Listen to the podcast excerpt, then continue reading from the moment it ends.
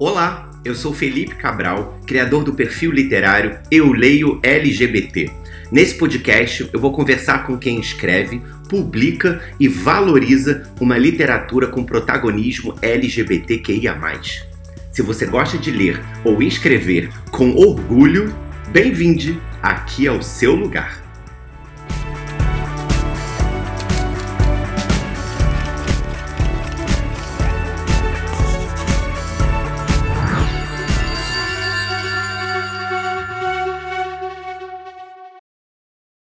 Olá a todos, a todas e a todos. Sejam bem-vindos a mais um episódio aqui do podcast do Eu Leio LGBT. Hoje o nosso nono episódio. Eu nem acredito, a temporada está avançando, está dando certo. E hoje eu vou conversar com um fenômeno de uma rede social que eu entrei assim muito tempo depois, chamada TikTok um universo do TikTok, mais especialmente no mundinho literário também lá dentro, chamado BookTok. Se você não está entendendo nada é, e não sabe nem o que é TikTok, muito menos BookTok, calma, que a gente vai chegar nesse momento. Viu, mãe, que está ouvindo? Eu vou te explicar, pode deixar que esse convidado é maravilhoso. É, eu vou apresentar ele antes de chamar ele. Ele é mestre em letras, ou seja, cabeçudo, pela Unifesp, são Paulo, ator e criador de conteúdo literário no TikTok, onde reúne mais de 400 mil seguidores. Tá bom, gente? E eu olhei lá, ele tem 8 milhões de views. Em sua série hashtag Resumo de Livros, ele conta a história dos seus livros favoritos em 30 segundos. E na série Receitas Literárias, ele reproduz receitas citadas em livros para jovens adultos. Gente, Dá uma passeadinha lá no feed dele, você vai ver muita comida e doces. Porque eu acho que ele gosta muito de doces. Eu passei e falei, gente, uns doces, uns, uns biscoitinhos aqui, enfim. Ele é viciado também em tortas de ricota e Taylor Swift. Já que eu falo tanto que eu, tipo, não gosto da Taylor, tinha que chamar um Swifter aqui hoje, que é o querido Thiago Valente. Bem-vindo, Ti! Oi, gente, boa noite. Amigo, muito obrigado pelo convite. Estou muito animado de estar aqui. E a minha missão é, até o final do programa, a gente te convidar o maior fã de Taylor Swift do Rio de Janeiro. Vai ser isso. Entendi, amigo. Olha, assim. então eu acho que o desafio tá grande. Tá grande o seu desafio. eu não tenho nada contra ela, mas assim, eu também não vou botar ela é, como título de capítulo dos meus livros, sabe? É, tá tudo certo, tá tudo certo. Tio, é, primeiro, muito obrigado por ter vindo aqui. É, a gente se conheceu pessoalmente, eu acho, na, na sessão de autógrafos do primeiro Beijo de Romeu em São Paulo, lá na Martins Fontes Paulista. É quando eu lembro que você estava na é fila. E eu é falei, que, que honra, meu Deus, Thiago Valente no meu, na minha sessão de autógrafos. Fiquei muito feliz. Nossa, noite foi muito legal. Depois a gente se viu na Ler também lá no Rio. É verdade. A gente nunca se viu numa Bienal, tia? Acho não. que não, né? É. É, acho que não, acho que não. Mas enfim, precisamos. precisamos. Vamos Podia começar aqui o nosso papo. Eu queria, antes da gente chegar no TikTok, eu queria te conhecer um pouquinho melhor antes disso. Ou seja, né? É, como que você chega na literatura? Você faz, né? Você é mestre em letras, então você fez faculdade de letras fez letras depois ou fez uma coisa nada a ver antes do, do mestrado? Como que você começou a trabalhar com a literatura? Como que a literatura chegou a virar uma, um hobby barra trabalho, assim, para você? Uh, a, a, literatura está presente na minha vida desde que eu nasci, assim, porque os meus pais tinham uma livraria em casa, então estavam sempre vendendo livro, recebendo livro. Não era uma livraria física, né? Era por delivery. Então as pessoas ligavam, pediam livro, eles entregavam. Então o estoque era basicamente não tinha muito o que fazer. Então eu sempre tive muita familiaridade com o objeto livro e eu sempre tive muito interesse. Meu pai é escritor, minha mãe lê pra caramba, então a gente sempre conversou sobre isso.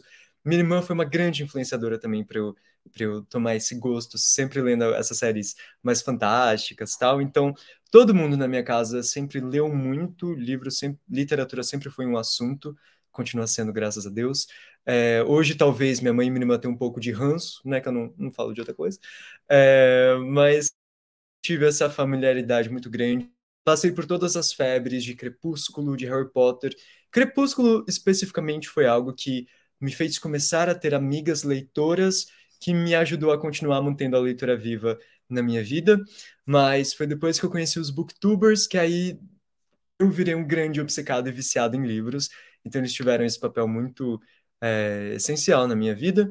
Mas foi quando eu comecei a escrever que aí eu vi que eu realmente gostava daquilo e que eu realmente talvez quisesse fazer daquilo uma profissão quando eu comecei a escrever contos de Natal e isso começou a virar uma coisa que estava me transformando de fato e com a qual eu estava me identificando muito. E aí, antes de eu entrar em letras, antes de eu entrar nesse mundo, eu fazia uma coisa que a gente tem. Eu estudei teatro a minha vida inteira. Eu estudei música clássica quando eu era pequeno. Desde os seis anos de idade eu já fazia aula de piano, de canto, de música, teoria musical tal. E aí depois, mais pra frente, eu conheci o teatro, me apaixonei muito.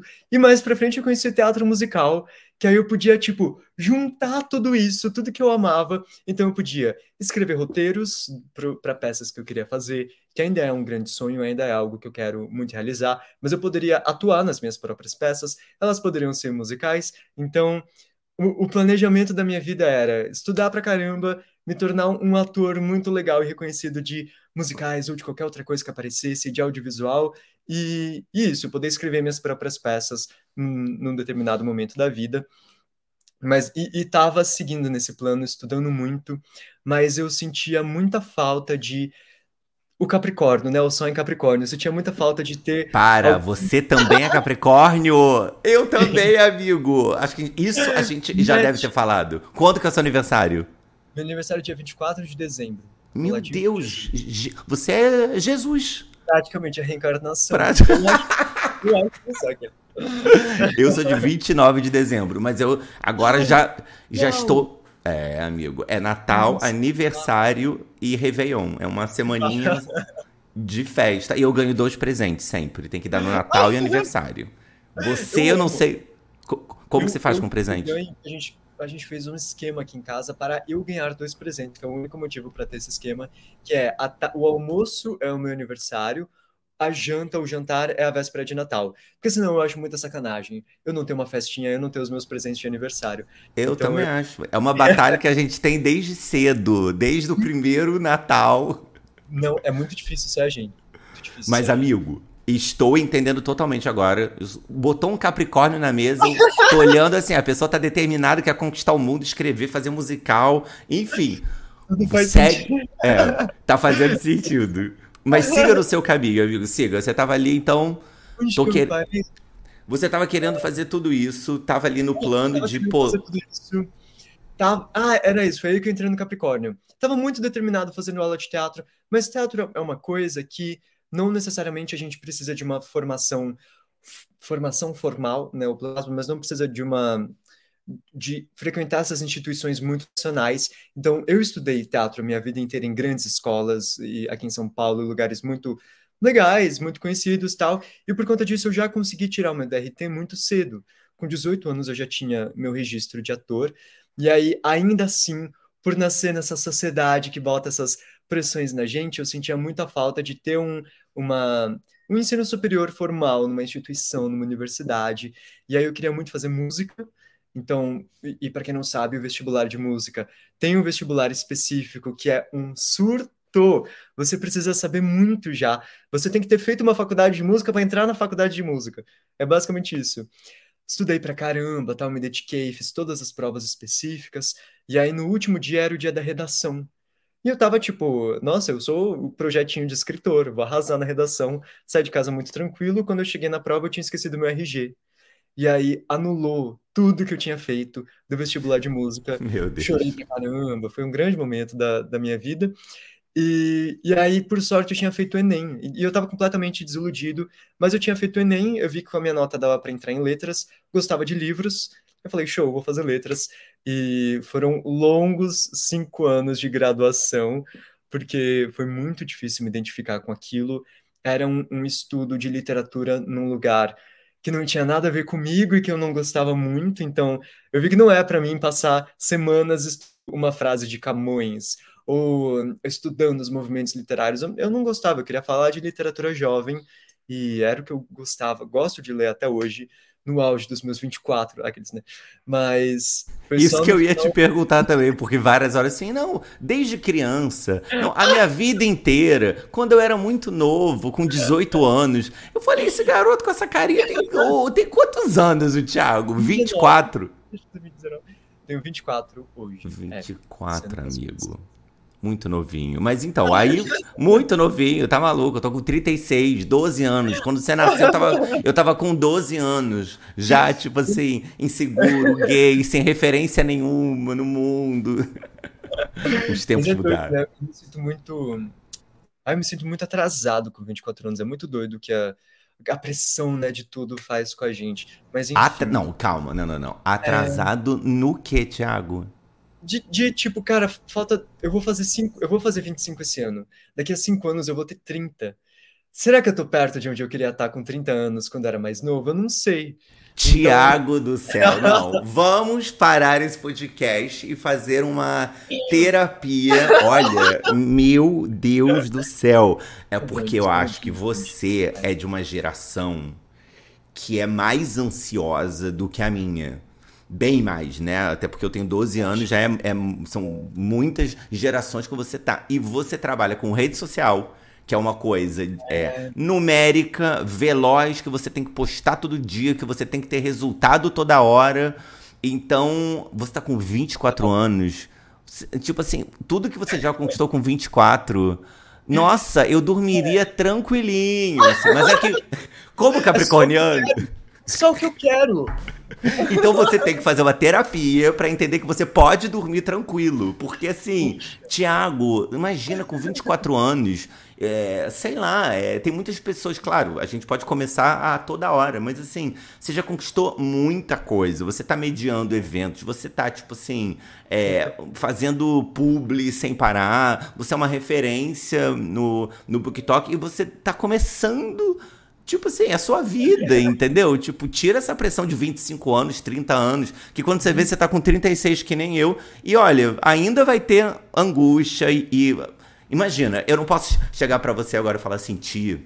Cara, eu com 36, tô para chegar em 40. Onde eu achei que eu ia estar? Tá? Onde eu não achei que eu ia estar? Tá? Eu não consegui nada. O meu livro não vendeu sei lá quanto. Eu não, não, não, não, não, não. Eu posso ficar aqui me diminuindo sem parar. Você não vai olhar para mim e falar assim. Cara, é. Não, você não vai olhar para mim e falar assim, Felipe, pelo amor de Deus, né, Felipe? Olha tudo que você já conquistou e tal, tal, tal. Então, assim, é. pelo hoje, amor de Deus. Muito bem, obrigado por isso. Hoje, a noite de sono hoje vai ser show. É não... isso. Mas, Xi, então, então reca... um é isso. Não, a gente, os Capricórnios aqui estão um dando a mão do outro e seguindo aí. Mas, é, não, é porque isso eu não aceito. Você falar que tá ansioso pra onde vai parar. Meu Deus, com 25 anos. Mas tudo bem, acho que faz parte, né? É tipo sofrer por amor com 16. Você fala, calma. Nossa, parecia que a minha vida ia acabar. Meu Deus. É isso, mas, mas pensa, já é uma geração que sofria por amor com 16. Hoje as pessoas sofrem não. por amor adolescentes, LGBT estão já sofrendo com 15. Eu só com 20 saí do armário. Então, assim, ó, Nossa, sofrer com 15 já é, uma, já é um avanço, sofrer já de amor por 15. Total, total. Mas, amigo, recapitulando então, você, pô, quero fazer então, entrei para letras, ah, é. estudar Camões. Estudar Camões talvez não seja para mim. Talvez, né? mas para mim eu tava muito de boas. Eu me identificava zero com a faculdade, eu ia 100% obrigado, mas para mim, obrigado por mim mesmo. Meus pais, zero pressão para os meus pais estava muito bom ser ator. É, mas para mim era, era aquilo, é só o meu plano B. Tá tudo bem, vai dar tudo certo no teatro, no teatro musical e nas coisas. E realmente estava dando muito certo no caminho ali que eu estava planejando para mim, é, nas metas do Capricorniano, estava tudo se cumprindo e rolando muito bem. É, então estava conseguindo trabalhos, conseguindo gerar renda 100% com teatro, com teatro infantil, que era uma coisa que eu amava fazer. Tava começando a fazer minhas primeiras produções profissionais, mas aí no finzinho da graduação eu encontrei uma orientadora que foi eu falei isso uh, essa semana até num outro podcast, que foi um anjo na minha vida. Eu amo essa mulher. Se algum dia ela assistir isso, eu acho que ela tem mais o que fazer. Mas ela foi a primeira orientadora, a primeira professora na faculdade que se demonstrou interessada em fazer qualquer trabalho voltado para a literatura jovem, que foi uma coisa que em cinco anos de faculdade eu não tive uma aula de literatura jovem. Eu não tive uma aula que minimamente mencionasse qualquer livro que não fosse canônico, que não fosse clássico. Isso porque eu não fiz licenciatura, então a gente tinha uma matéria que era literatura infanto-juvenil, e eu sei que a abordagem não era exatamente o que eu estava interessado, mas se eu me inscrevesse naquela matéria, automaticamente eu estava inscrito na licenciatura, algo que eu não, não queria fazer, não quero até hoje. É, então, acabei não fazendo.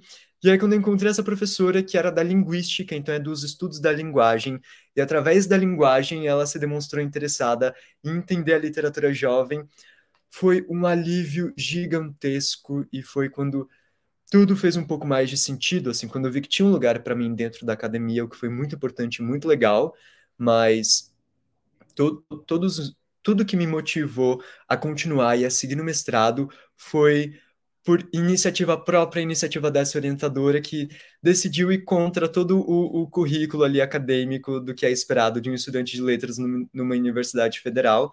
E aí foi muito legal. E no mestrado eu consegui estudar outra paixão que é Hitchcock, que é cinema, é terror, e, de novo, algo que eu não vi também no resto da graduação. Mas tudo isso para falar que tava, tava nesse, nesse começo do mestrado muito determinado a seguir uma carreira acadêmica legal, estudando essas coisas legais, continuar no teatro musical, mas aí, pandemia, de um dia para o outro, eu estava 100% desempregado, e eu já estava no TikTok desde 2018 como um lugar para mostrar duas coisas. Primeiro, me, me mostrar como ator, Hoje em dia, é, existe uma pressão muito grande para atores serem relevantes na internet. Enfim, ia fazer um comentário, nem vou fazer, mas... Não, é, se for para falar que isso resultou em Jade Picon na novela, pode, pode falar, porque eu falei disso ontem com Clara, com Clara Alves, que, assim, enfim, cada um com seus caminhos, né, mas tem umas problemáticas essa, esse caminho. Tem umas questões. Pois é, já existia há muito tempo, e obviamente depois da pandemia, em que a gente começou a fazer teste por self-tape, a gente filmava o nosso próprio teste, e números de internet começaram a ser cada vez mais relevantes. Isso começou a pesar muito para a comunidade de atores, então foi algo surreal que aconteceu. E então eu já estava vendo essa necessidade de me mostrar mais na internet, e eu já tinha amigos atores que estavam tendo uma exposição muito legal no TikTok na época. Só que TikTok 2018 era um, era uma, um, um universo paralelo, assim, não tinha ninguém lá, tinha pouquíssimas pessoas, eram todas crianças, mas era um lugar legal para eu treinar é, minha familiar, familiaridade com câmera, que era algo que eu não tinha, e eu sempre gostei de produzir vídeo, então era um lugar para eu ir experimentando. E ao longo dos vídeos eu tentava minimamente divulgar também meus livros, minhas, uh, os contos que eu estava publicando de Natal. Então, eu fazia isso muito pouco porque eu achava esquisito. Mas aí veio a pandemia e com a pandemia eu comecei a sentir essa necessidade de realmente levar mais a sério o, o TikTok, porque eu estava desempregado de um dia para o outro, que nem muitas pessoas, não tinha mais peça, não tinha mais show para fazer. E naquele ano eu estava muito determinado também a dedicar meu conteúdo a minha grande paixão, que sempre foi a leitura, sempre foi a literatura. Eu, que nem eu falei, eu fui muito influenciado pelos booktubers, por criadores de conteúdo literário em outras redes, e eu pensava, por que não eu ser esse lugar de falar sobre livro? Mas na época era muito esquisito. Numa rede em que tinha dancinha e jovens descolados fazendo vídeos de comédia e mostrando como a vida deles era muito descolada e legal, eu achava muito estranho eu aparecer e falar de literatura no meio dessa rede.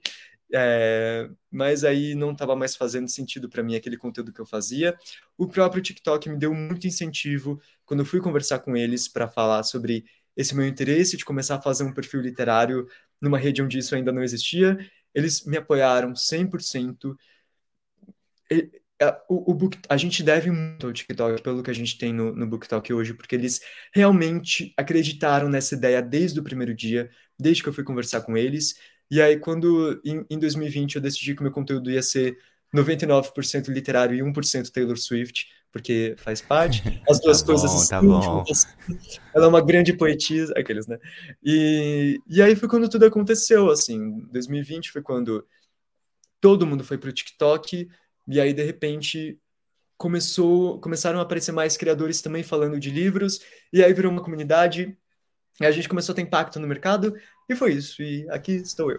Meu Deus, e caraca, eu, eu fico impressionado, assim, porque a Clara também falou, a Clara Alves, no, no episódio dela ontem, ela falou, tipo, da, da influência também que, que o BookTok, que o TikTok teve ali, né, para bombar é, um pouco é, conectadas também, né? E isso, assim, ela lançou Conectadas em 2019 e ela foi contando ontem a trajetória dela hum. desde os 13 anos de idade, né? Até chegar ali e de repente, se a gente pega hoje, a Clara de hoje e de 2019, é, a vida dela virou pelo avesso, o livro dela vendeu 100 mil livros e tal, tal, tal. E é muito engraçado você também virar e falar assim: ah, eu tava no TikTok até 2018, nada, 2019, nada. É, tava ali como ator, 2020 falei, vou fazer livro, e de repente tudo explode, tudo acontece. É tudo muito recente, né, também, que tá. Muito. Essa mudança, né? Ah, a gente tem o, o caso da E. Lockhart, do Mentirosos, que o, o livro dela saiu em 2014. Ele só foi se tornar um best-seller ano passado eu, eu tive a oportunidade de entrevistar ela na, na Flip Hop, e ela contando exatamente isso, como foi doido no mundo inteiro, que é esquisitíssimo acontecer. Esquisitíssimo em partes, a gente se inspira muito no BookTok lá de fora também para criar nossos conteúdos, mas Mentirosos foi algo impressionante a gente ver depois de seis anos, seis, sete anos de publicação, ele virar um best-seller e ela publicar uma sequência depois de tanto tempo que ela nem, nem achava que fosse ter mais leitores dessa história. Então é bizarro. A, a melhor palavra para descrever é bizarro. Agora, Ti, então vamos desbravar. Tudo bem, você chegou ali no TikTok e tal. É, o que seria, né? Agora eu vou falar para pessoas que que não tem ideia do que, que nós estamos falando até agora um pouco. O que seria, tudo bem, TikTok é uma rede social, vídeos curtos, né? Você pode fazer lá o seu conteúdo, virou seu trabalho, você se dedicou para ele. O que seria o BookTok? Dentro Justo. do TikTok, o que, que é BookTok? É um grupo? É uma hashtag? É um. É como as pessoas que gostam de livros se chamam? O que, que é? O que, que seria o BookTok? Olha, essa é boa, que fazem muita confusão com isso. É, o, é, como eu falei, 2018 o TikTok era uma grande terra de ninguém. Então todo mundo fazia todo tipo de conteúdo misturado. Era isso, no meu perfil tinha dancinha, tinha vídeo de biscoito, tinha vídeo de comédia, tinha tudo, tinha vlog, nada fazia muito sentido e era todo mundo assim. Até que 2020, pandemia, todo mundo entrou no TikTok e foi algo que eles me contaram que ia acontecer quando eles estavam me incentivando a continuar fazendo conteúdo literário. As pessoas foram se dividindo em nichos, o algoritmo começou a entregar conteúdos cada vez mais segmentados, e aí começaram a criar esses perfis 100% dedicados a um único assunto. E aí, para delimitar isso, convencionou-se nessa desse jeito esquisito que as coisas vão se criando na internet, mas convencionou-se de que o sufixo toque ia delimitar essas comunidades, principalmente através das hashtags. Então a gente tem o Clean Talk, que é o, o, o nicho em que as pessoas limpam a casa e filmam. E, e isso não, é um não, grande, não, não, não, não, isso não existe, gente. Passando a mop. Nossa, é incrível, eu adoro assistir. Clean Talk. Clean Talk, meu Deus, realmente é outro mundo, meu Deus. Ah, tá bom, ah, continue. Fashion Talk, que é de moda, é legal também. Tem vários, nossa, se parar para pegar, assim, tanto de toques que existem, hashtags acabadas em toque, é incrível. E aí, obviamente, quando a gente tem booktubers, bookstagrammers, a gente criou o BookTok. Então, o BookTok é a comunidade de pessoas que falam sobre literatura dentro do TikTok e os booktokers, cares, Q-E-R-S, são esses criadores de conteúdo que estão dentro dessa comunidade. Então, se você jogar hashtag BookTok no TikTok, você vai encontrar vídeos de pessoas falando sobre livros no mundo inteiro. E se você colocar BookTok Brasil, você consegue segmentar aqui para o Brasil e ver booktokers brasileiros maravilhosos. Amo todos. E é isso. Maravilhoso. Então está definido. Então é, porque sempre fala assim: bota a hashtag BookTok, bota a tá. hashtag BookTok Brasil, né? É... Tipo. Ajuda demais. Para se localizar ali. Então tá, então entendemos o que é o BookTok. Agora, o que eu queria também entender é o seu trabalho. Você como um BookToker não, você vai ter que saber, porque você faz um conteúdo atrás do outro, você tem câmera boa, você tem é, luz boa, você legenda tudo, é, você, você é professional, então não vem agora dizer que não sabe nada. Vamos destrinchar-te. O seu trabalho, você tá ali, você o seu conteúdo consiste basicamente em falar de literatura. E dentro disso você tem as receitas que você pega de livro, é, você divulga algumas histórias, você faz uns TBTs, você tem conteúdo pago. Como que, como que você organiza isso? É, o que eu quero dizer é assim, o seu planejamento qual é?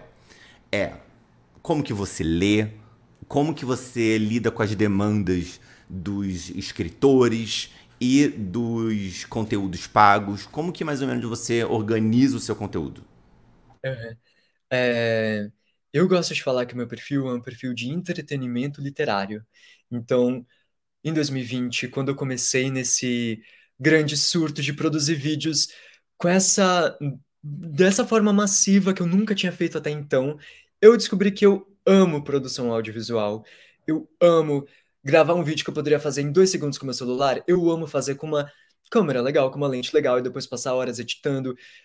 Não é o que vai me trazer mais visibilidade no TikTok, não é o que o TikTok acabou se, se popularizando por, por apresentar, porque o, o que a gente encontra mais no TikTok são esses conteúdos mais orgânicos tal, mas é o que me preenche como artista, é o que eu me sinto muito realizado no final de todos os dias quando eu vejo um vídeo muito bonito e muito legal e informativo e um conteúdo relevante, mas não entendam mal essa palavra. Entretenimento é relevante, diversão é relevante, mas um, um, um, vídeo que eu acho que a pessoa vai sair daquele vídeo com alguma informação a mais, informativo, talvez, acho que é a melhor palavra.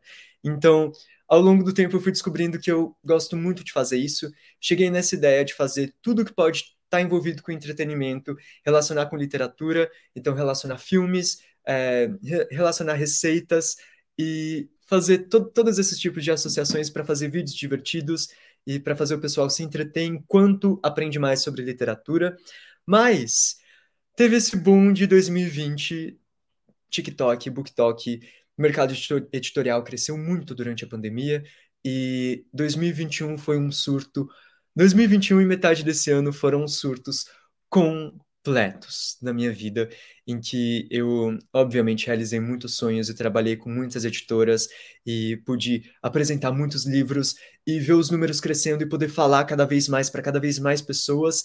Mas aí acabou que ano passado ele foi inteiro ditado por o que as pessoas esperavam que eu lesse, o que as marcas estavam me convidando para ler, me pagando para isso também, o que foi um, um grande motivo para eu continuar produzindo isso, porque né, rolou uma transformação aí da, da vida financeira ao longo desses anos, graças a Deus, mas demandou muito de disso, de planejamento, de conseguir me organizar, mas acabava que eu estava cada vez mais fazendo o que essas marcas ou o que os seguidores queriam que eu fizesse, e cada vez menos o que eu queria fazer, isso foi muito ruim psicologicamente. Então, durante muito tempo, o meu planejamento era seguir todas essas coisas e tentar encaixar tudo numa agenda muito doida e grava 24 horas por dia.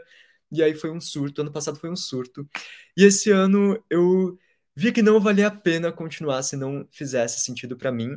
Então hoje eu finalmente consigo ter um planejamento muito legal e equilibrar muito bem publicidades, os vídeos que as pessoas esperam que eu faça, as trends que eu não gosto de fazer muito, porque é isso, eu gosto que seja 100% genuíno meu e que saia do fundo do meu coração cada um desses conteúdos. Então hoje tá tudo num ritmo muito mais saudável e muito mais prazeroso.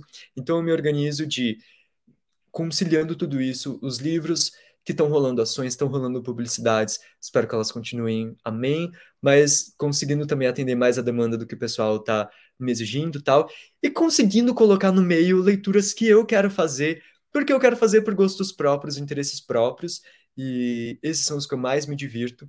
E aí tentar equilibrar tudo isso em alguns tipos de conteúdo ao longo da semana. Então eu tenho os meus quadros que são mais fixos e me dão mais trabalho e são mais elaborados e que eu, de novo, faço do fundo do meu coração e eu amo ver o resultado de cada um deles, que é o resumos de livros, e que eu resumo os livros ali fazendo uma encenação tosca em 30 segundos, mas eu gosto muito de fazer o que está por trás da encenação tosca, então eu gosto de pensar nos figurinos, eu gosto de pensar no tratamento da cor do vídeo, na trilha sonora, tudo para transmitir para a pessoa que está assistindo o vídeo os sentimentos que eu tive enquanto eu lia aquele livro.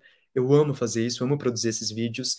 As receitas literárias, que eu amo fazer, eu amo cozinhar. Eu adoro passar horas fazendo as coisas. Você estava certo, eu sou péssimo fazendo receitas salgadas. Porque eu acho que o salgado Viu? tem um tempero. Você não não estava doido. E, de novo, o Sol em Capricórnio, eu sinto que confeitaria é basicamente você seguir a receita à risca. E, e, eu sou muito certinho com receita, então eu preciso pesar todos os ingredientes, fazer a técnica certinha, botar no forno na temperatura certa. E aí é muito difícil um doce dar errado quando você segue a receita direitinho. Então eu tenho essa, esse lugar seguro na confeitaria de que tudo vai dar certo.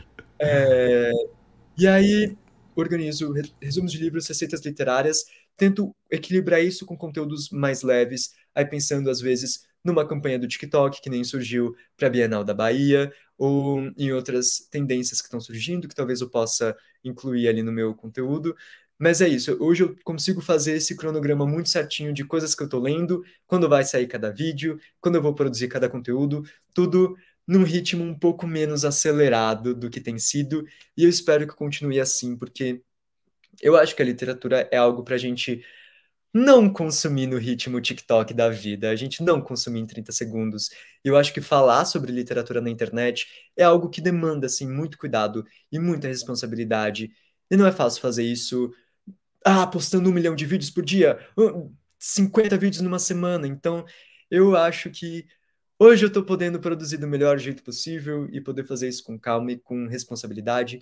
Então é isso. É, nem sei se eu respondi a pergunta, mas é assim que Amigo, eu tento me organizar. Nossa, você, respon você respondeu e você ainda levantou uma questão é, que eu conversei já com a Maria Freitas, do KD Ai, LGBT, que hum. é uma que ela tava assim, eu não tô conseguindo dar conta tanto da demanda que estão me demandando no KD LGBT é, eu, eu até quero conversar com ela se por acaso ela vier aqui no podcast, porque eu não estou divulgando tanto ainda os convidados, vai semana por semana, fica o suspense aí. mas, mas com certeza eu vou conversar com ela alguma hora. E eu lembro que a Maria falava assim.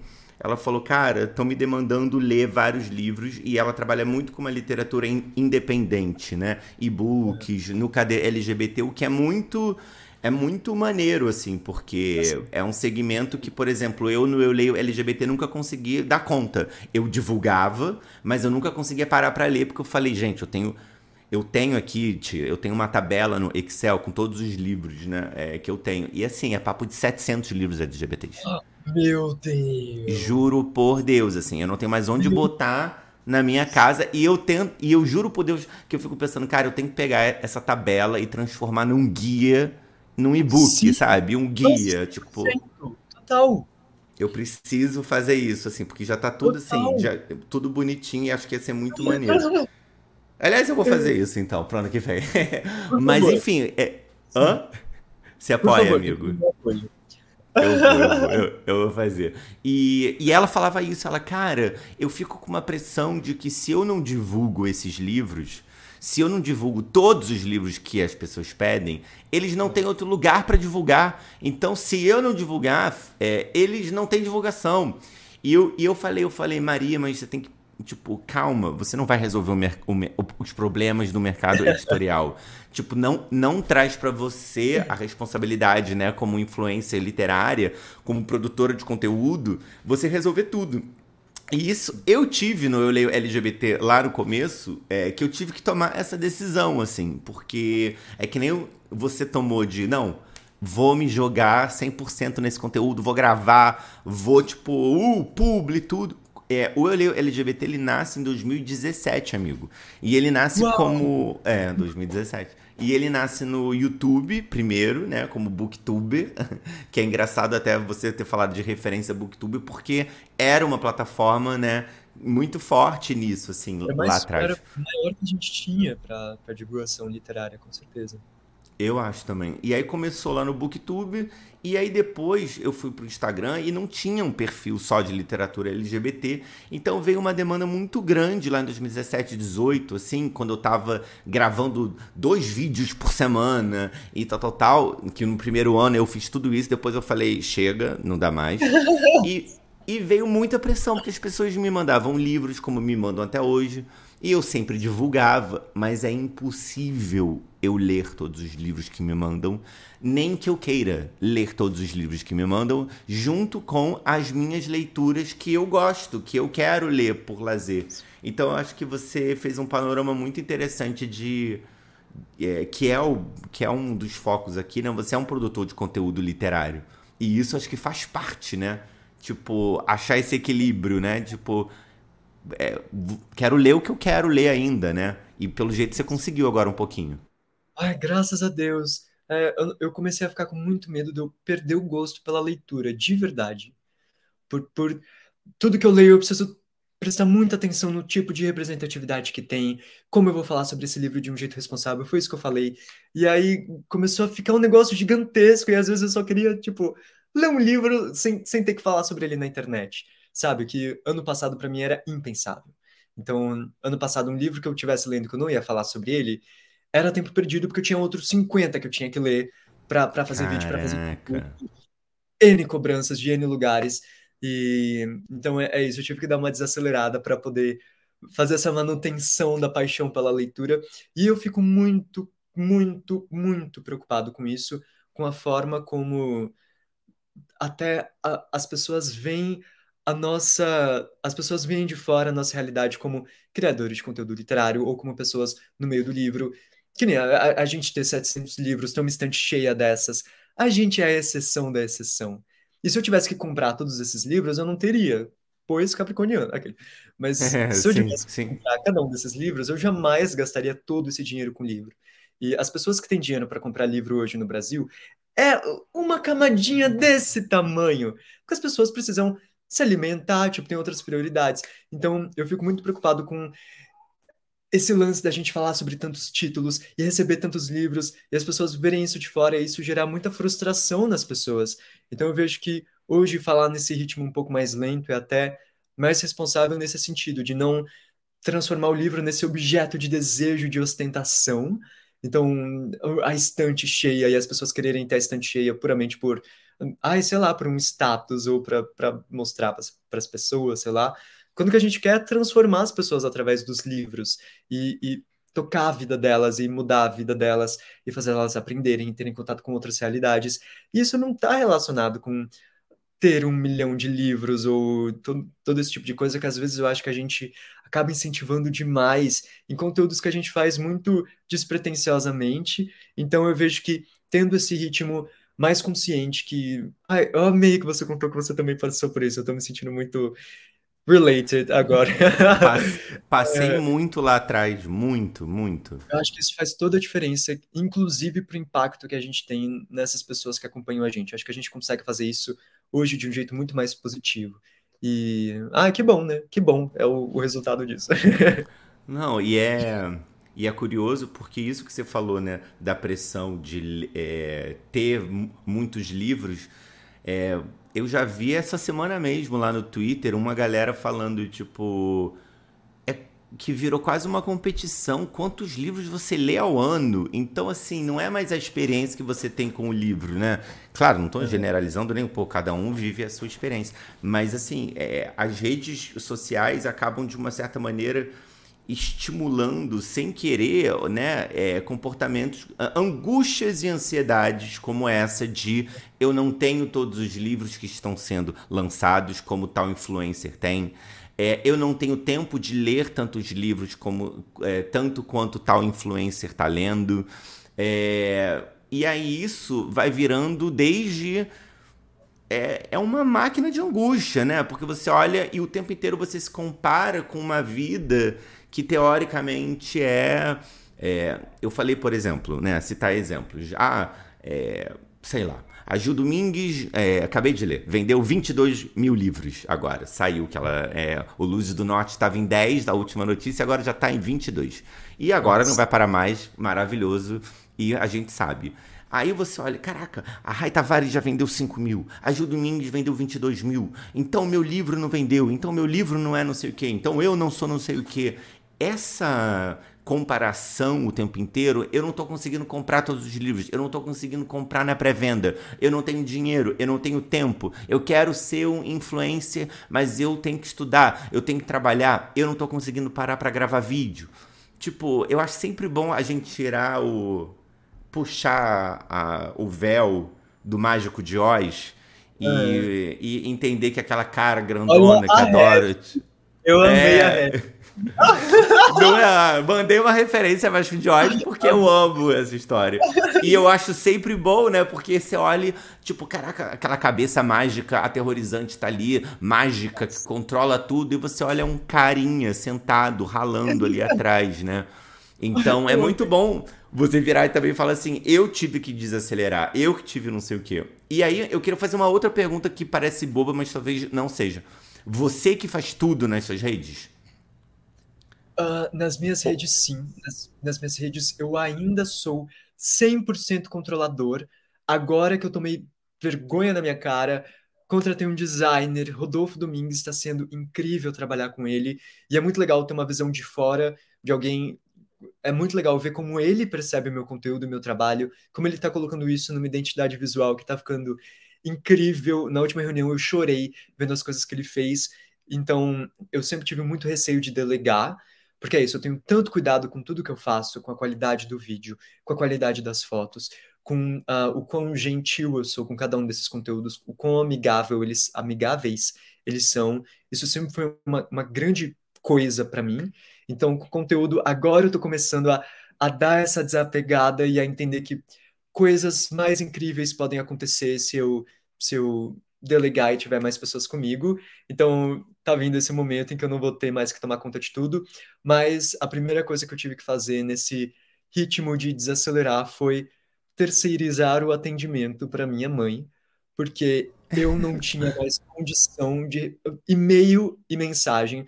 Mensagem até hoje é uma questão para mim, mas e-mail era uma coisa que estava mexendo com a minha ansiedade de um jeito bizarro, de um jeito que eu não conseguia mais abrir meu e-mail vendo que tinha 30 mil mensagens não lidas, era, era muito gatilho para mim ver o tanto de e-mail chegando.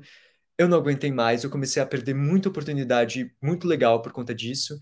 E a minha mãe também estava desempregada por conta da pandemia. E pensei, por que não? Agora que dá para pagar um salário para minha mãe, já, já ajudava ela, mas por que não também trazer ela junto comigo, já que a melhor pessoa para me defender e para negociar as coisas para mim é a minha mãe. É então é, ela meus valores tudo, ela negocia como ninguém, é uma beleza. Nossa, um alívio. Eu não respondo e-mail faz 12 meses, aqueles, né? Mas foi a primeira coisa que eu tive que abrir mão para conseguir continuar dando conta de tudo. É, mas é isso. Hoje, 100% das minhas redes sou eu. Então, é isso, bem controladorzinho.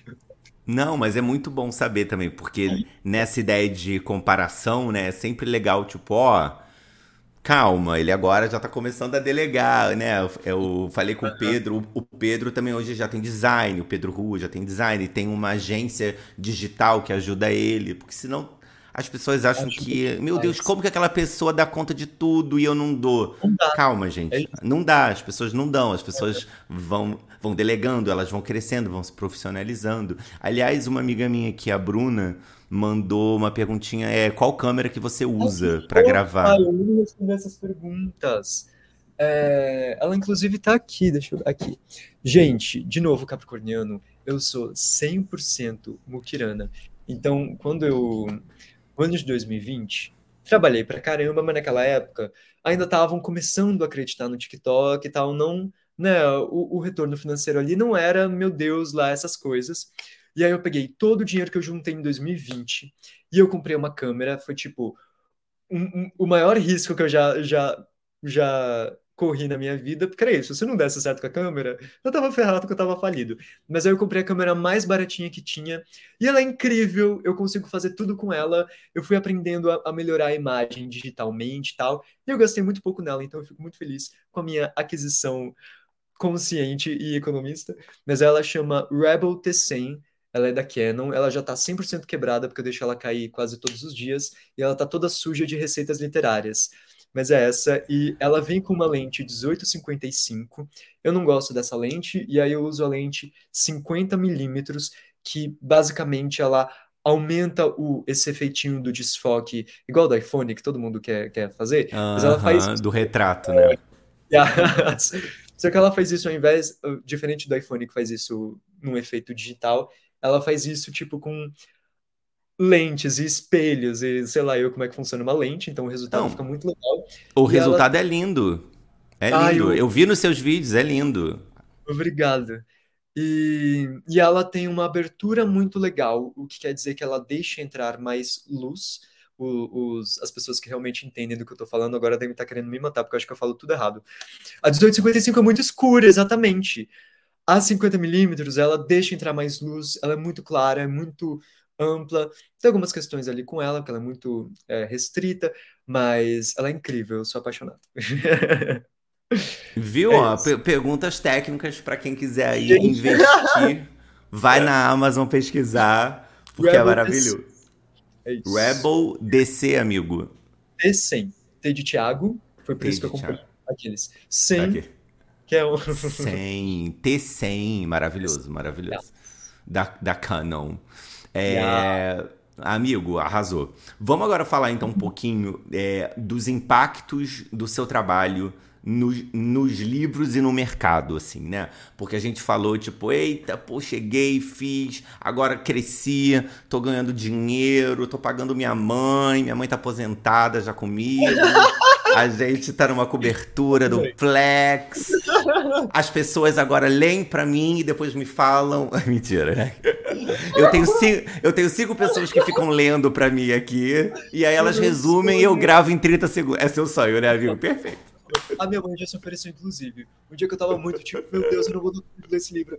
Eu falei, Tiago, você quer que eu leia para você enquanto você faz outras coisas? Depois eu te conto o que eu achei do livro. Você não, quer que eu leia enquanto você dorme, meu filho, um pouquinho? Quero, mãe, por favor, Só pelo amor de Deus. Eu quase ensinando meu gato a ler. Aí ele fica lendo o dia inteiro.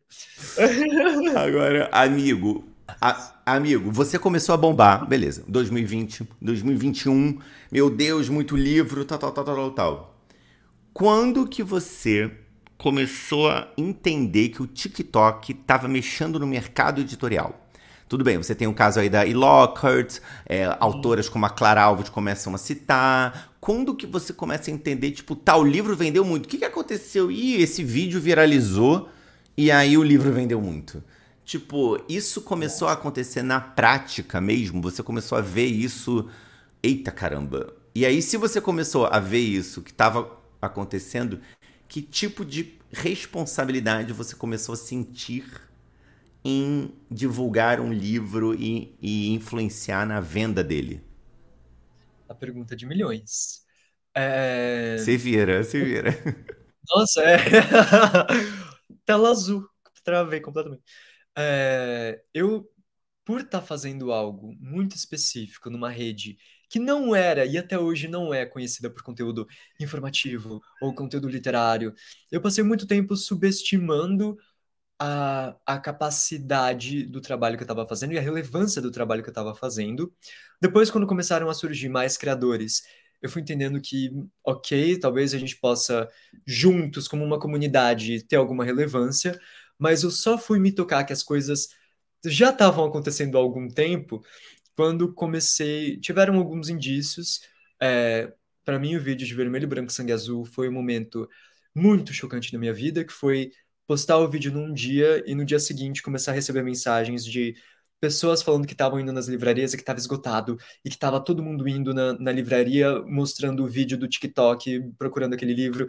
E aí, amigos meus que tra trabalham em livrarias começaram a falar de muitas pessoas irem levando meu vídeo procurando vermelho, branco, sangue azul, e aí eu fiquei tipo, oh meu Deus, o que tá acontecendo? É, E aí tiveram as livrarias começando a abrir sessões do TikTok. Para mim isso foi tipo too verdade, much. Verdade, É tipo famosinhos no TikTok, né? Bombando no TikTok, Nossa, sei é. lá. A Livraria Cultura no Conjunto Nacional tem uma prateleira zona só para mostrar o, os livros em destaque no TikTok. Aliás, e aí... eu não te perguntei um segundo, de onde você está falando? Ah, é verdade, eu tô falando do meu quarto em São Paulo, na zona São leste Paulo. de São Paulo. É, eu tô em cima de uma cadeira e o computador está em cima de duas malas e uma caixa. É isso. Maravilhoso. só para é... só contextualizar aqui onde você está hoje. Mas beleza. Então aí você começou a ver, tipo, as livrarias começaram a falar com você, o vídeo começou a.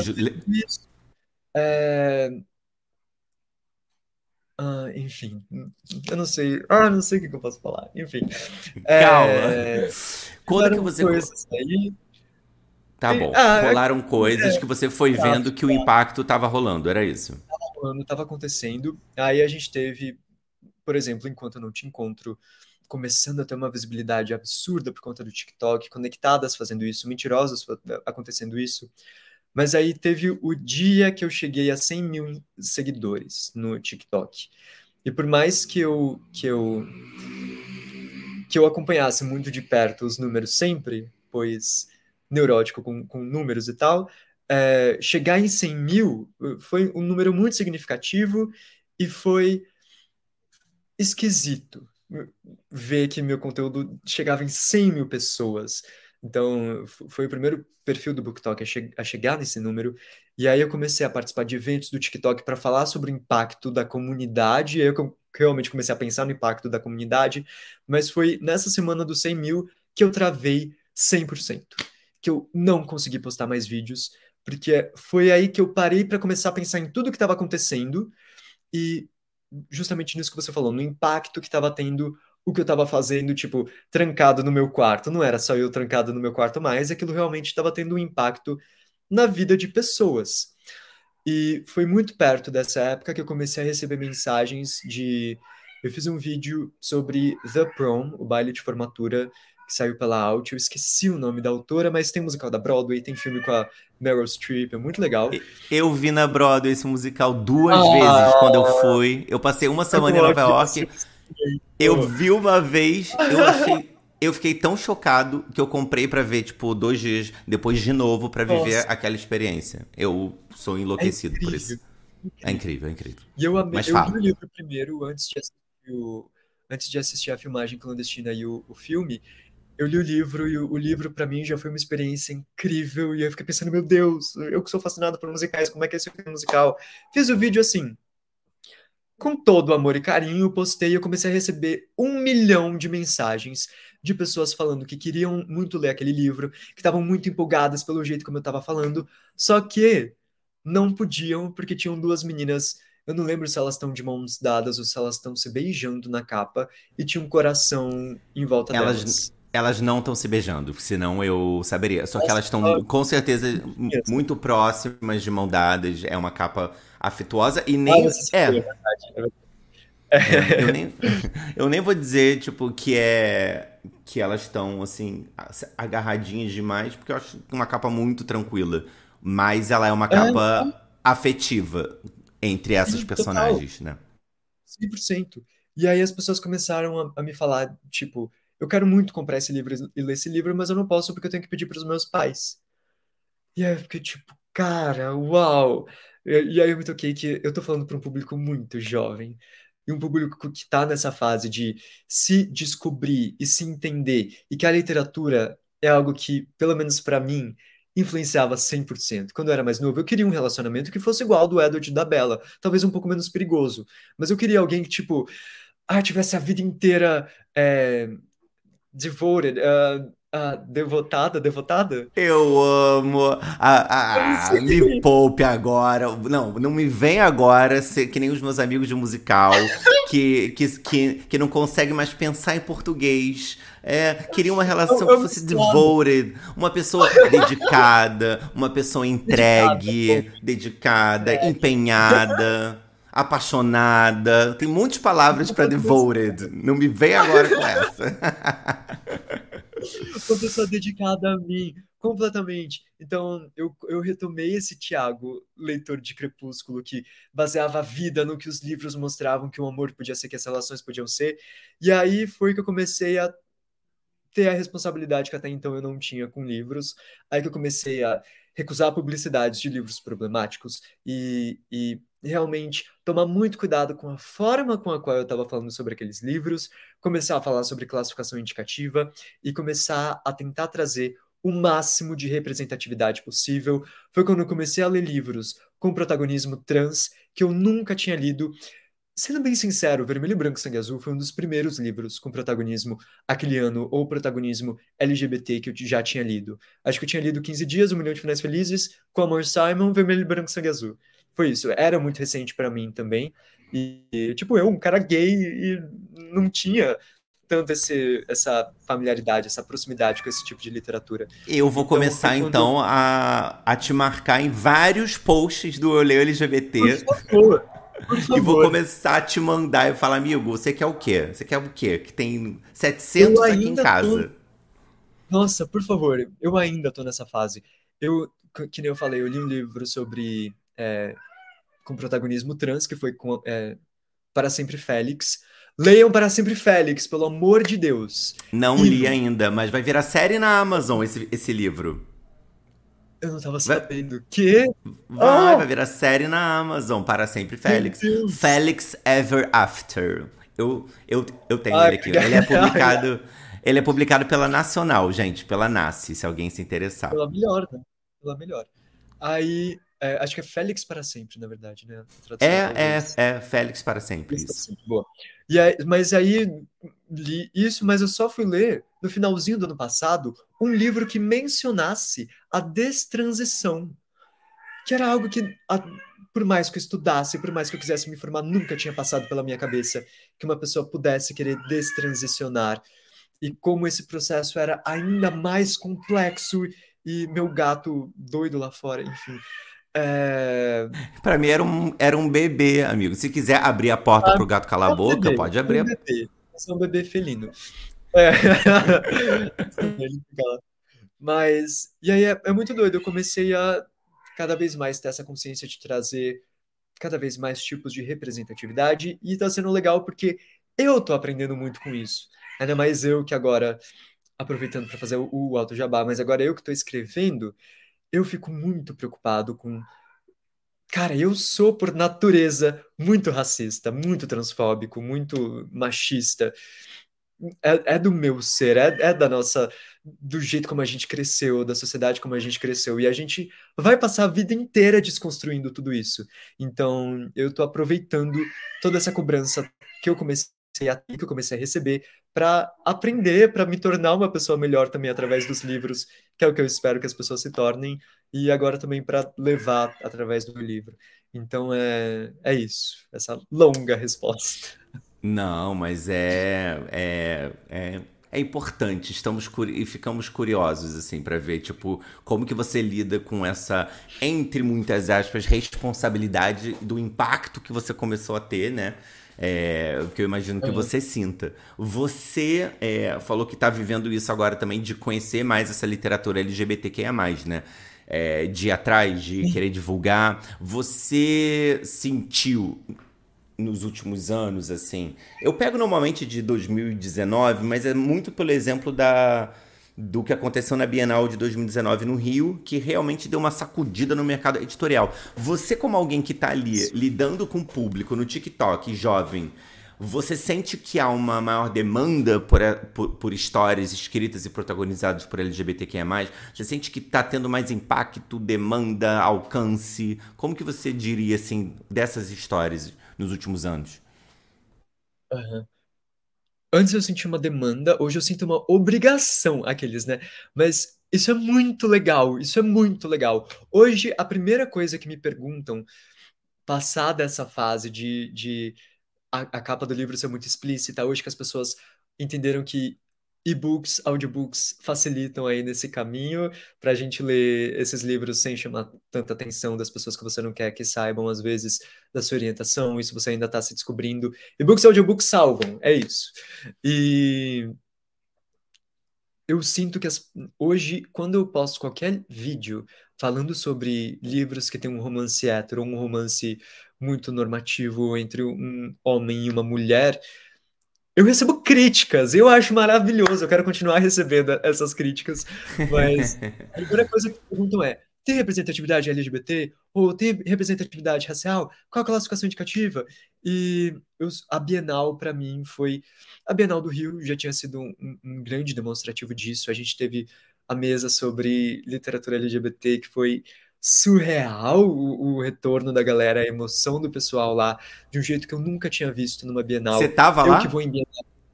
Tava lá, eu tava na mesa anterior, que era a mesa sobre o Book Talk, e a gente conversou ah. com a Casey ah. Maxton, ele branco de sangue azul, e aí, tipo, eu tava fazendo as outras coisas lá de depois da mesa, e eu ouvi as pessoas na mesa de, de, de literatura LGBT, eh, elas estavam muito surtadas, né? Estavam muito alteradas. Amigo, em que ano isso? Em 2019 ou em 21? 19. Eu que tava 19. mediando a mesa LGBT, amigo. Sim, justamente por isso. Elas estavam muito surtadas. Sim, né? sim, sim. Foi, aí, muito impressionante. Foi, foi um absurdo. E aí eu fiquei, gente, de novo, eu que vou em bienais do livro a minha vida inteira, eu nunca vi isso acontecendo. Eu vi, via isso acontecendo com youtubers, eu via isso acontecendo com globais.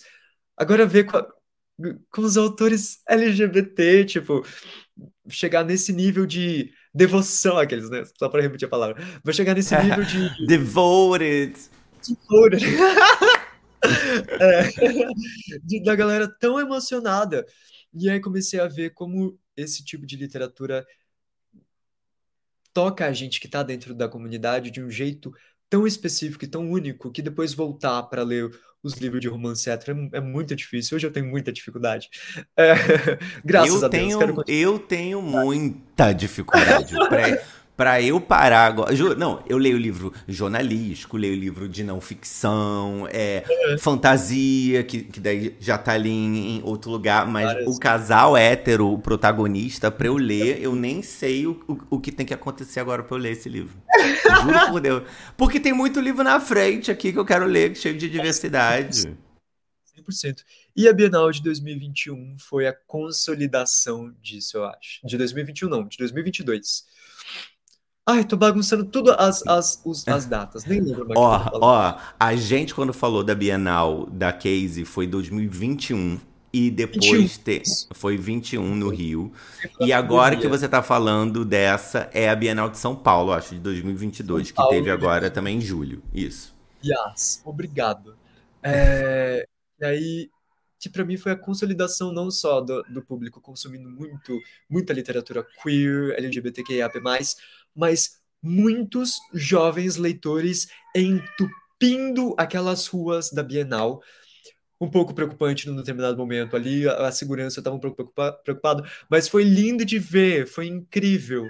E ah, foi a consolidação de tudo que a gente fez na internet durante a pandemia e ver essa transformação acontecendo, cara, na nossa frente, foi lindo, foi um momento muito inesquecível. Amigo, nós estamos começando agora a nossa retinha final, porque normalmente eu faço uma hora, já estamos em uma hora e quatro. Aí, ó, maravilhoso. Você vai rir agora, porque, como eu falei no começo, eu conheci o Thiago no lançamento do meu livro lá em São Paulo. Aí uma amiga minha já mandou aqui, fazendo a pressão. Você já fez vídeo do primeiro beijo de Romeu? Amiga, ele não fez. Ele não fez, vai passar essa vergonha aqui, porque tem dois meninos se beijando na capa e ele agora tá preocupado em divulgar isso, homofóbico. Mentira. Em gays? Não vou fazer livro sobre gays. Isso, pelo amor de Deus. E a Duda também postou: se o Thiago não leu o livro do Lipe, tá na hora. Drag him. Exatamente, Duda. Ou seja, você tem a sua galera, mas eu também tenho o meu bonde aqui, entendeu? Agora acabou pra você. Cara, humilhado em, em, rede nacional, ao vivo. Convoca aqui os Valenters pra gente fazer uma leitura coletiva de O Primeiro Beijo de Romeu. Eu Fechou? acho, eu amigo. Preciso terminar de ler. Eu comecei a ler no dia da, da tarde de autógrafos e não terminei. Que vergonha! Ah, Mas não dá pra terminar também, amigo. Infelizmente são 400 páginas. Então, meu Deus do céu. Você tem que. Você, eu dou tempo para você ler. Agora, em novembro, vai fazer um ano do lançamento do livro, então você pode se inspirar nisso para ler, para falar que é. Não é, amigo? Vou, tipo assim, vou falar disso. Agora, pra gente finalizar. Tem receitinha? Tem uma receita pra fazer? Receitinha pra fazer? Olha, tem. Tem uma receita, quer dizer, não tem uma receita, tem uma comida especial que a mãe faz ali pra Julinha no começo, a Uau. Flora que ela faz, que é um doce especial. Acho que é doce. Eu vou, eu vou pegar o livro Tudo. e vou te mandar que talvez você vai rir.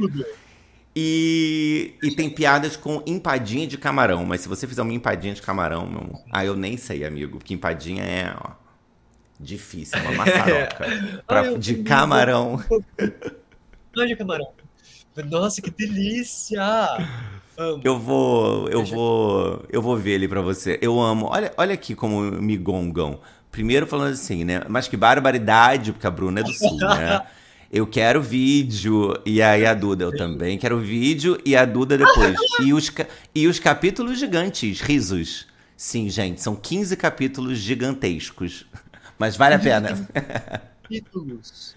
15 capítulos, Só. né? Só. 400 páginas. Uau! É, Uau. amigo.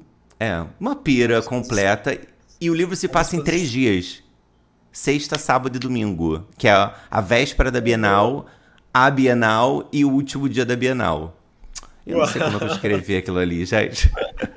Mas, amigo, pra gente finalizar, pra gente finalizar, me fala, você tá escrevendo alguma coisa agora? É, pro futuro, o que, o que, o que te reserva, assim? O que você tá querendo, assim, né? Você quer já achou um equilíbrio aí no seu TikTok, na, na sua carreira de influencer, uma estabilidade. Agora você quer voltar a se dedicar mais para a carreira de ator, de musical. Você é, fez o Esquilo Talks, né, em parceria com a Esquilo, ah, que é um podcast também que você está apresentando. É, que tipo de, de, de futuros sonhos assim que você está querendo se empenhar e ficar devoted aqui agora? Ah! Eu pareço 100% escroto agora, eu tô me sentindo muito escroto. Ai, não, hopeless, hopeless, hopelessly devoted to you. Tem que começar a cantar daqui a pouco essa música. É, é agora isso. que eu descobri onde que eu vejo os comentários, e eu tô vendo que a Duda gosta mais do Floquinho do que de mim. Obrigado, Duda. Ele é com certeza mais carismático. Ah, amigo, eu pensei que você soubesse, viu? StreamYard, tem que. Tem, a, a gente pois fica é, aqui em São Paulo. Eu que falei que eu era todo versado no StreamYard, não sabia onde que via comentário. Olha só. Não, eu sou uma, uma, uma é, constante. Qual é o nome daquela. Quando você fala uma coisa e você é outra? Não sei, enfim. É, eu estou... Uma metáfora? Uma contradição. Eu sou uma constante Com... contradição. É isso. Maravilhoso. Quando você fala uma coisa e é outra. Aí, é metáfora, não. Contradição, ou seja. Dane-se. É isso, Fala, amigo. Sete anos de letras. Sete anos de letras. É, é eu... O que vem por aí, Ti? O que vem por aí? por aí? É o que eu quero saber também, aqueles, né? Eu sempre penso que, da mesma forma que o TikTok mudou minha vida de um dia para o outro, pode ser que isso aconteça numa outra área muito maluca da minha vida, então tô aí aberto a, a oportunidades. Mas o que eu estou me planejando para fazer nos próximos anos é Ano que vem sai meu livro pela Nasce. É um cozy mystery. Tem duas gays protagonistas. É, tem crime, tem receitinhas. Se passa numa cafeteria e tô muito animado. Então, tá sendo um grande desafio. Eu não imaginava que fosse ser tão difícil escrever um livro. Já escrevi Jura, Thiago? Você, não, você achou que era é tranquilo? Eu achei. E é a coisa mais difícil que eu já fiz na minha vida de longe. Eu faço três mestrados mas eu não sei se eu vou escrever outro livro, sabe? Aqueles, né? Está sendo muito desafiador. É, é, é um ato de muita coragem colocar todas as minhas vulnerabilidades e inseguranças em palavras e, e a disponibilidade de tempo também para poder me debruçar nessa história que eu quero que seja contada do jeito certo e justamente, de novo, a responsabilidade. Não é escroto. Ah, será que é escroto falar isso? Enfim. Eu sei que o que eu publicar hoje, muitas pessoas vão querer ler, pela, pela, pela, pela visibilidade que tem o meu, as minhas coisas. Então, o seu então, trabalho, isso, é isso. É? O trabalho, é. Então eu quero fazer isso do jeito mais responsável. Eu tenho muito medo de ofender alguém. Então eu estou fazendo tudo com muito cuidado e está sendo um grande desafio. Mas está sendo muito gostoso poder escrever um livro só com as coisas que eu gosto e um livro que eu gostaria de ler. Eu basicamente pensei em como seria um livro perfeito para eu ler na minha vida e eu decidi escrever ele. Então, a Taylor brasileira, amo. É... então tá, tá sendo muito interessante.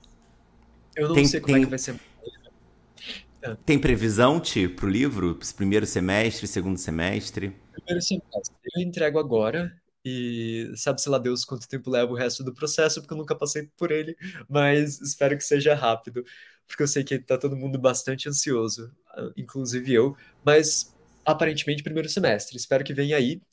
E só que aí é isso, eu não sei como é que vai ser a minha vida de escritor, então eu estou aberto para descobrir como é que vai ser isso, como que vai ser conciliar as duas coisas, a, a divulgação do livro com a minha criação de conteúdo. Criar, criar conteúdo, produzir vídeos é a coisa que eu mais amo fazer na minha vida eu não quero parar de fazer isso tão cedo, porque eu me sinto 100% realizado fazendo isso, e feliz e grato. Então, quero continuar fazendo isso. Mas, ao longo desses últimos anos, eu pude recuperar um sonho antigo que era a minha brincadeira favorita de quando eu era pequeno, que era ser apresentador de televisão. Eu amava brincar de ser o Silvio Santos, de ser a Eliana. Eu brincava mais de ser a Eliana do que de ser o Silvio Santos. é... e no Esquilo Talks foi uma oportunidade incrível para colocar isso em prática de um outro jeito de ver que eu ainda quero fazer isso 100% e que eu amo muito fazer isso e apresentar e estar tá à frente de projetos nesse formato assim. Então, jogando aqui para o universo, eu quero muito transformar as receitas literárias ou receitas de séries e filmes numa grande coisa. Eu acho que tem um potencial muito grande para. Nossa, que escroto! Que escroto! Mas eu acho que tem. é um projeto que eu acredito muito, eu acho que tem muito é, potencial. É isso. Se você não acreditar nele, você tem que ser a pessoa que mais acha isso maravilhoso. Você tem que ser a primeira pessoa que acha isso maravilhoso. É isso. é que sou muito prepotente mas eu acho que eu adoraria ver um programa, uma temporada fechada, seja no meu canal no YouTube, ou seja num streaming, seja num canal de televisão, sei lá. Eu quero fazer tudo que eu puder fazer relacionado a entretenimento e à literatura. E eu parei 100% os meus estudos de teatro e de canto, porque conteúdo tomou conta da minha vida. E Talvez o conselho da Fernanda Montenegro esteja acontecendo comigo. Para quem não conhece esse conselho da Fernanda Montenegro, uma entrevista muito famosa dela perguntaram qual conselho ela dava para jovens atores, pessoas que estavam começando na profissão, e o conselho dela era desista. Desista do teatro. Vai fazer qualquer outra coisa da sua vida. Se a arte te chamar de volta, se você sentir dentro de você a falta do teatro e da arte e da sua expressão, é porque você nasceu para isso e, e, corre atrás e, e, vai dar tudo certo. E aí eu tive que abrir mão do teatro e, e das coisas que eu já fazia para poder lidar com o conteúdo. E é isso, nos últimos meses e anos eu comecei a sentir um vazio absurdo de de me expressar de um jeito que eu não consigo me expressar na internet e de cantar. E cantar é, é a maior forma de expressão que existe para mim, assim. É um jeito que eu não consigo colocar em palavras, que eu não consigo colocar num vídeo. Cantar é muito doido e é algo que sempre me preencheu muito e hoje eu sinto muito esse vazio. Mas eu, é isso, eu não sei como é que vai ser a minha vida, eu não sei como é que vai ser conciliar tudo, mas eu espero muito que no futuro eu possa estar fazendo algum musical em qualquer lugar, sei lá onde, mas voltar a cantar é algo que eu quero fazer com certeza. E é isso. Aí, vem aí. Amigo, eu não sei como que a gente ainda não trocou áudios de, é, de podcasts por áudio, assim, pois porque é. a gente tem uma trajetória tem... muito parecida, muita coisa em comum. Assim, você foi falando disso agora. É... Aí também não vou abrir tanto aqui a, a ladainha, mas assim, eu comecei como ator, aí comecei a escrever, aí fiz de repente um perfil literário que me demandava tempo e eu não conseguia me dedicar totalmente a ele, e o que me dava dinheiro era ser roteirista, que eu adorava também, e eu tenho um festival de teatro onde eu apresento e faço a curadoria, e aí quando eu apresento o festival eu me sinto tipo assim, não, não vou Silvio Santos não, porque ele quer derrubar o é. Teatro Oficina e apoiou o Bolsonaro. Então, não. Mas, assim, eu me sinto, tipo assim, é, preenchido, né? Então, durante muito tempo, eu lembro quando eu tinha talvez a sua idade, assim, uns 24, 26, eu lembro de levar isso para minha análise e falar assim, eu falei, ai, porque eu comecei como ator e as pessoas não me veem mais como ator, as pessoas só me veem como roteirista Sim. e só me chamam para roteirista. É, e eu estou dirigindo o meu curta porque ninguém me chama para fazer nada, então eu que estou fazendo os meus próprios é, projetos. Aí ela falou: então você está em crise porque você é roteirista, ator, diretor, tem um festival. Aí eu falei: é, né? então, assim, a gente vai aprendendo um pouco a, a abraçar esse nossa, essa múltiplice, esses pratinhos que a gente equilibra e lidando com as frustrações de ser um artista múltiplo que é agora eu não, é, eu não tenho como estar tá escrevendo um livro, escrevendo um filme, no palco apresentando, ensaiando uma peça e comandando um perfil literário. Não tem como, eu não sou cinco pessoas ao mesmo tempo, né? Então a gente vai tomando escolhas, Nossa, né, ao longo da vida. Isso é uma grande questão para mim. Nossa, eu imagino. Vamos conversar, amigo, vamos conversar. E, e, e só para finalizar essa mini sessão de análise, o Eu Leio LGBT que estava parado, eu, eu tô fazendo, né? Tô agora escrevendo um filme com o Fábio Porchat, super feliz e tal. E aí eu Não. falei assim, eu falei, cara, eu queria muito fazer uma coisa que fosse só por prazer. E o Eu Leio LGBT, eu transformei o contrário, na real, assim, acho que de qualquer pessoa faria, que é você não monetizou ele, você não quer viver dele. E eu nunca quis. Porque a minha maneira de lidar com a pressão de criar conteúdo foi eu já tô ganhando dinheiro com roteiro, né, digamos assim. Já me demando escrever novela, filme, série, isso já me paga as contas. O LGBT é um lugarzinho que eu mantive pra só prazer. Tipo assim, eu não, eu só Ai, quero ler isso. o que eu quero ler. É, e o podcast veio disso, que eu falei assim, eu falei, eu não, eu, eu que fazia tudo também sozinho. E você sabe, né? Eu não gosto de editar e fazer essas coisas, mas assim, eu gosto. E eu fazia resenha, eu gravava, eu editava, eu subia no YouTube, eu escrevia o textinho do YouTube, aí eu tinha que postar no Instagram. Eu, é, tipo, era uma dedicação que me tomava tempo, porque eu não tenho mais nem esse, esse ânimo. E aí eu falei, cara, como que eu ressuscito eu leio LGBT? Falei, porra, depois da pandemia, com evento literário, conhecendo você e mil pessoas nas bienais, curadoria da Bienal, mediação da Flip Hop, ler, eu olhei e falei, cara, eu vou resgatar a divulgação da literatura com conversas com essas pessoas.